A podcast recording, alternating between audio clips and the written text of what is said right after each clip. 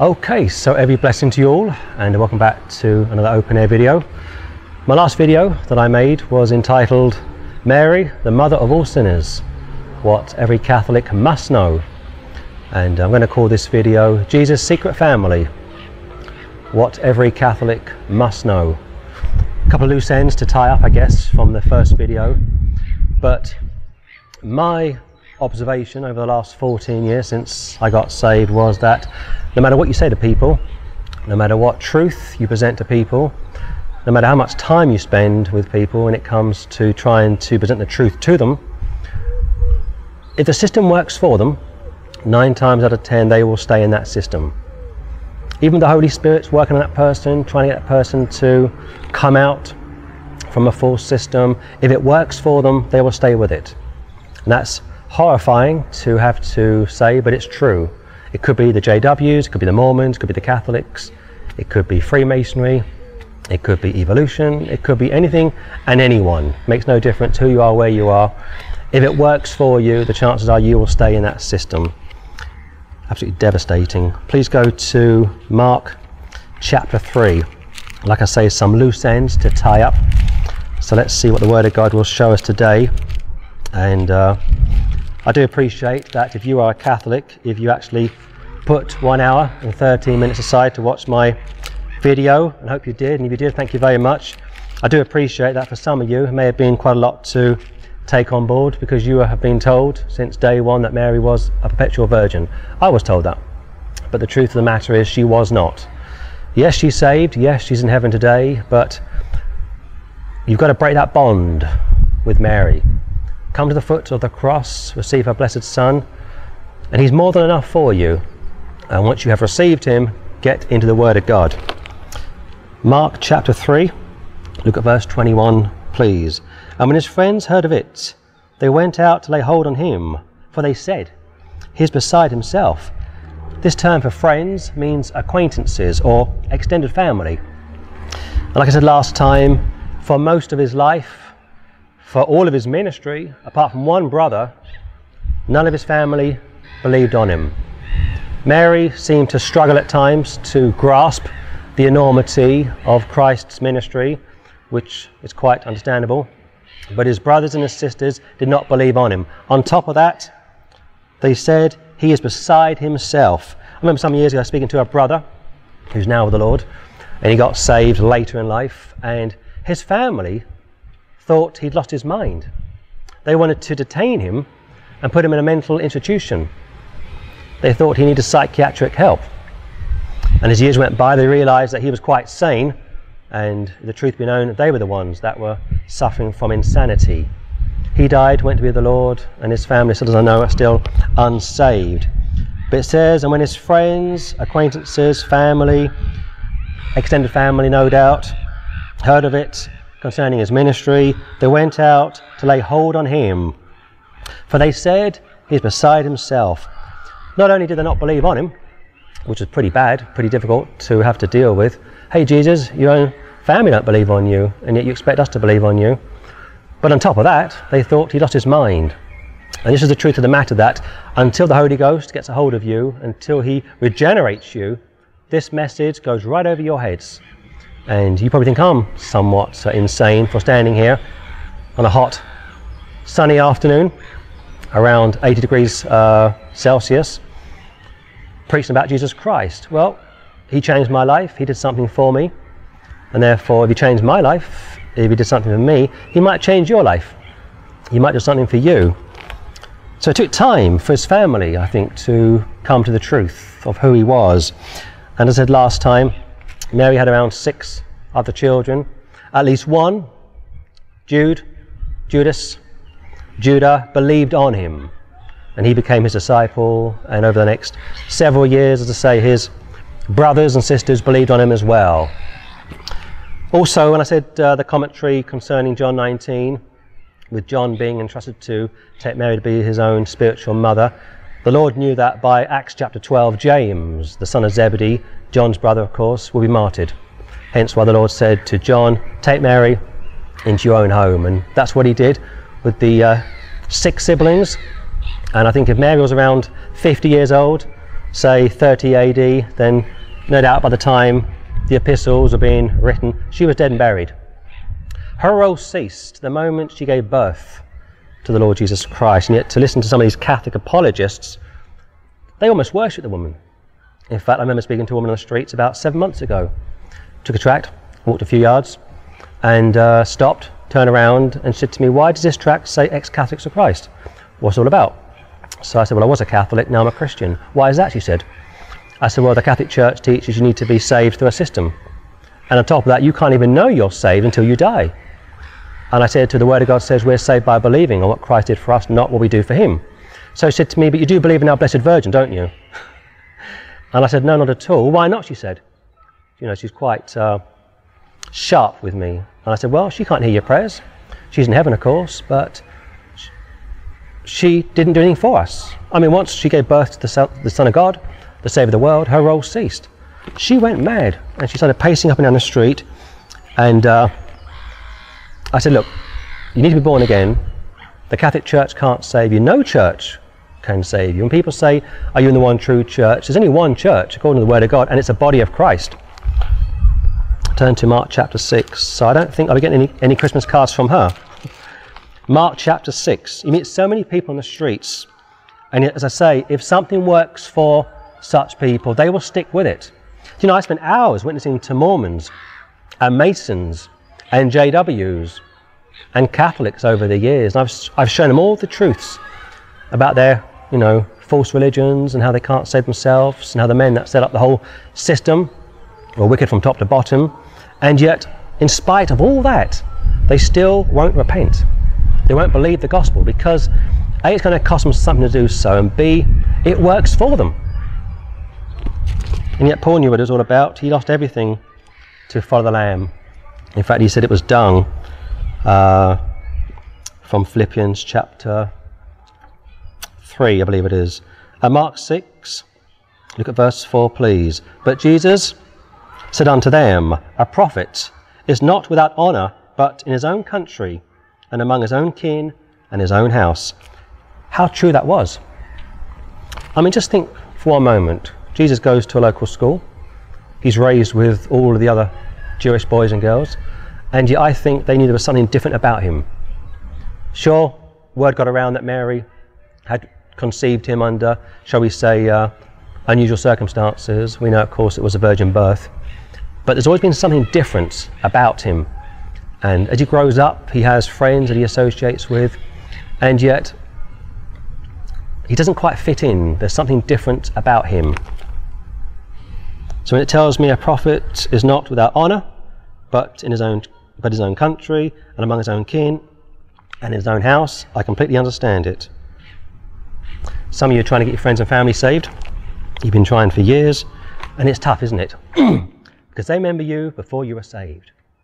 And sometimes they throw what memories I have back in your face. But you said this, but you did that. I remember that time when you did this or you did that. They never quite forget, do they? Look at 5. And he could there do no mighty work, save that he laid his hands upon a few sick folk and healed them. They wouldn't come to him to be healed, and therefore he couldn't heal them because they thought they knew best 6. And he marveled because of their unbelief. And he went around the villages teaching, You are saved by believing on the Lord Jesus Christ, and you are condemned by not believing on the Lord Jesus Christ. But take these verses, Mark 3, Mark 6, and you get a clear, vivid picture of the Lord's struggle in the early days of his ministry, going right up until his death on the cross. And yet, that's a great picture, is it not, of his long suffering, his perseverance with you and I, putting up with all of our sin until we eventually repented and got saved. Go to John 14, please. John chapter 14. Uh, look at verse 22. Judas saith unto him, not Iscariot, Lord, how is it that thou wilt manifest thyself unto us, and not unto the world. Judas, Jude, Judah, his half brother. And here's a good question Lord, how is it that you will manifest, you will reveal yourself, you will declare yourself unto us, being the apostles, being the church, but not unto the world. Well, the world is under a curse. John 17, Christ as a high priest told you that he doesn't pray for the world, he wouldn't pray for the world. He has no interest in praying for the world because the world is under the judgments of God. But he prayed for those that the Father had given him. Concerning the apostles, to be precise. 23 Jesus answered, I said unto him, If a man love me, he will keep my words. And my Father will love him, and we will come unto him and make our abode with him. If you love him, you will obey him. Take 22 and 23, you've got, on the one hand, salvation being offered to the world, which is what we call provision, and you have the apostles who appropriated it, they received it, they got saved. Does the Lord love the world? Yes, but it's conditional on receiving a son. Until you receive it, you are under the judgment of God. It's like being uh, found guilty and you are on death row and the judge has examined you and he said, uh, he said to you, There's no hope for you. I'm going to send you to death. And you're waiting to be put to death. And at the 11th hour, the judge says, I'm going to pardon you. That pardon, of course, comes through Jesus Christ. No one else and nothing else. Go to 1 Corinthians chapter 9. Mary had many children, as I say, six um, after Jesus was born.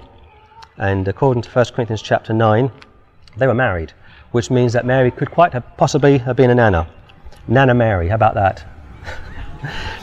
1 Corinthians 9, verse 5, please.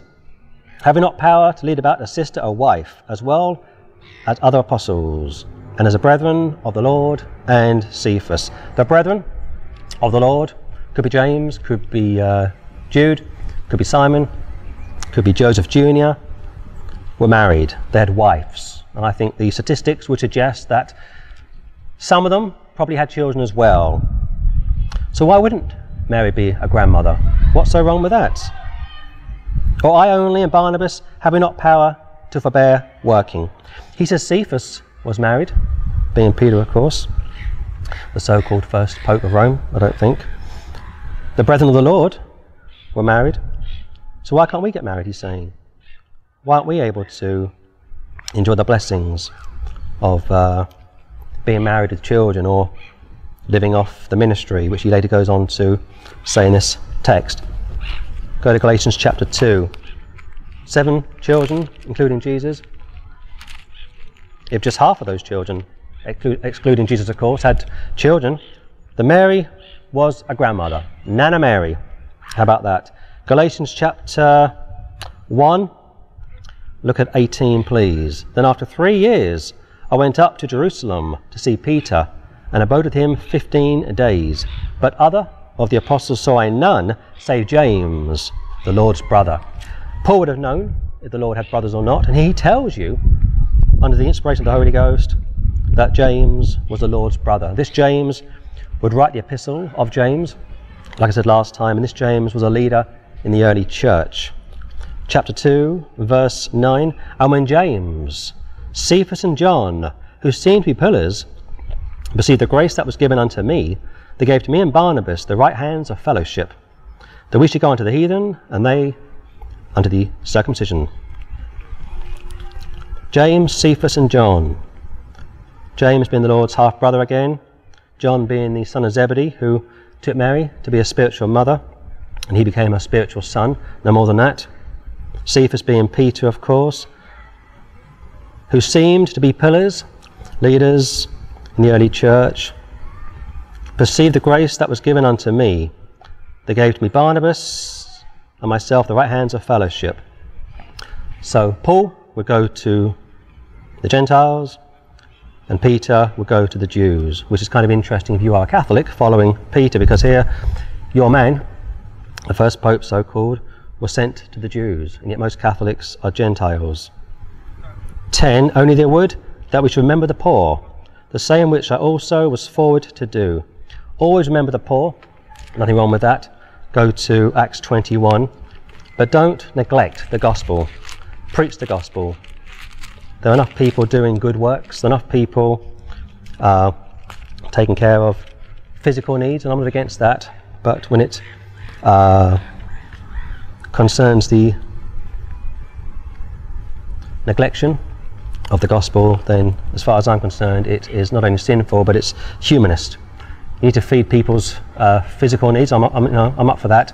But how about the spiritual needs? I always say to Patrick that when we go on the streets, we do something which most churches don't do. We preach the gospel. And most churches in our town take care of the physical needs of people, which I'm all for.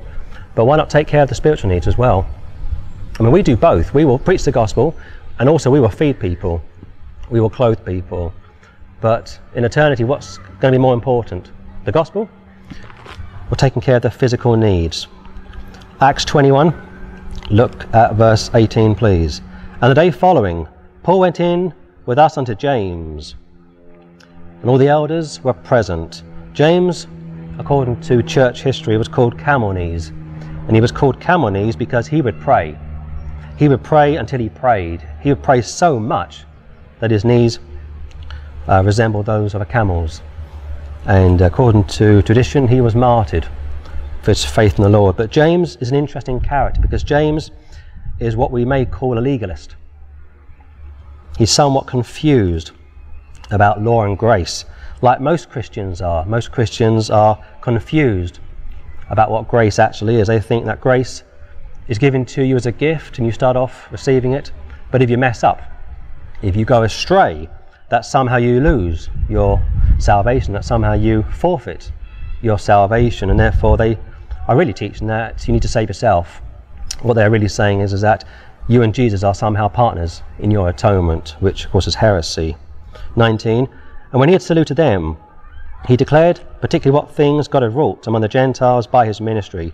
The early church were predominantly Jewish, and I think they would have been thrilled and sometimes perplexed as well as to A, Gentiles being saved, because as far as Jews were concerned, Gentiles were unclean animals, and B, how one of their own, being Paul, had been so successful in winning Gentiles to the Lord.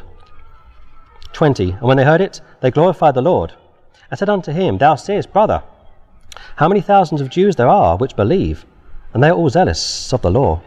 And they are informed of thee, that thou teachest all the Jews which are among the Gentiles to forsake Moses, saying that they ought not to circumcise their children, neither to walk after the customs. That probably wasn't true if I know Paul, but Paul probably made the case that uh, if you were doing those things, if you were circumcising your children, it wouldn't save you anyway, because Christ came to fulfill the law. In fact, you were told at uh, the 11th chapter of Matthew, Matthew 11, 13, how all the law and the prophets were until John the Baptist, which concludes the Old Covenant. And yet you get some prophets raised up during the intertestamental period, uh, like Agabus and uh, some other people in Acts of the Apostles, to affirm the apostles' credentials, if you will, to fill in any gaps until the New Testament was written. But here James is concerned that many Jewish people have believed and yet they are zealous, and he wants Paul to do something for him. 22. What is it therefore? The multitude must needs come together, for they were here that thou art come. There was no need for this, really. But like I say, James was a saved Jew. He was the Lord's half brother, and yet he's far from infallible. Like his mother, when uh, the Lord went missing, she had no idea where he was. And uh, she made the mistake of saying to the Lord, your father and I have been looking for you, and he rebuked her for that. 23. Do therefore this that we say to thee. We are four men which have a vow on them. Take them and purify thyself with them, and be at charges with them, that they may shave their heads, and all may know that those things whereof they were informed concerning thee are nothing, but that thou thyself also walkest orderly and keepest the law. Paul didn't keep the law. Now listen, Solomon told you back in the Old Testament how there isn't a just man on the face of the earth that doeth good and sinneth not. We've all sinned and come short of the glory of God. By the deeds of the law shall no flesh be justified. You are saved by faith. And here James should have known better. But James, like most people, got it wrong. 25. As touching the Gentiles which believe, we have written and concluded that they observe no such thing, save only that they keep themselves from things offered to idols, and from blood, and from strangled, and from fornication. Concerning the Gentiles which believe, we have written and concluded that they observe no such thing. True, from chapter 15. And yet he goes on to say to Paul that he wants him to prove to the Jewish remnant that all was well, that Paul was still a faithful son of Abraham. And yet in Galatians chapter 2, Paul would condemn Peter for this very thing. James was a good man, but James had two natures, like you have, like I have, and James needed to be disciplined, he needed to be discipled, he needed to be kindly rebuked, if you will. 26 Then Paul took the men, and the next day, purifying himself with them, entered into the temple to signify the accomplishment of the days of purification, until that an offering should be offered for every one of them. Paul, to his credit, didn't have to do that, and yet he chose to do that and therefore he would tell you in 1 Corinthians chapter 9 how he'd be all things to all people, Jews and Gentiles, in order to save some. Now I'm not against that, but I think we need to draw a line when it means when it comes to sinning or cheapening the grace of God. I think we can reach out to people. I think we can present the truth to people. I think we should do that. But I don't like the idea of heavily compromising or somehow questioning the word of God. Paul was a Jew, so to be fair to him, he walked a fine line. And yet, what's Galatians all about? Are you foolish Galatians? Who hath bewitched you? You know, I'm fearful of you. Did you receive the Holy Ghost by the deeds of the law, being circumcised, uh, going to the temple, going to the synagogue, or by the hearing of faith? Of course, you know it's the latter. Because faith comes by hearing, and hearing by the word of God. So these verses that you've got today, as far as I can see, make it very clear that James was saved and yet far from perfect, was in error, was guilty of legalism. His mother, a godly saved woman, and yet that's all she was, a godly saved woman. And that's why I think John was asked to look after her because she was getting on in years as well, around 50 ish, which in the first century was for some women, you know, quite a, an age to uh, have reached. On top of that, she's got six children, and according to 1 Corinthians 9, some of those children got married. And therefore, it's obvious, it's obvious to me that they would have had children. So she's a grandmother, but by the time the epistles are written, she's probably died. And therefore, John looks after her until she dies. That you were told, were you not, in the first few chapters of Acts of the Apostles, how Peter and James are working hand in hand. They're going everywhere, preaching the gospel and yet John seems to vanish from Acts of the Apostles. Mary, no doubt, dies. Her children grow up, have uh, families, have children, and off they go into the world. And I appreciate that. What I'm, what I'm telling you today, what I told you last time, is probably to some of you nothing new. The best Christian, the best Protestant brains dealt with this around the time of the Reformation, and they put their case forward as to why the worship of Mary is heresy, and the best Catholic brains and the best High Anglican brains put their case forward as to why she, she can be worshipped, why she should be prayed to. So, what it comes down to is this that you need to work this out for yourself. And I would say you need to be a good Berean, take the time to study to see if what I'm telling you is true or not. But I will say this one more time that my painful experience has been that if something works for you, uh, whether it's true or not makes no difference. If it works for you, you will stay with it. And that is the truth, is it not? And uh, just be careful not to fall into the trap of worshipping Mary. Give Jesus Christ the glory. If you are saved, keep trying to win Catholic friends and family to the Lord. And if you are a Catholic in this system, come out of it. You were told to do so in Revelation 18:4 and 2 Corinthians chapter 6, 14 down to 18. That's all. The Lord bless you all, and Maranatha.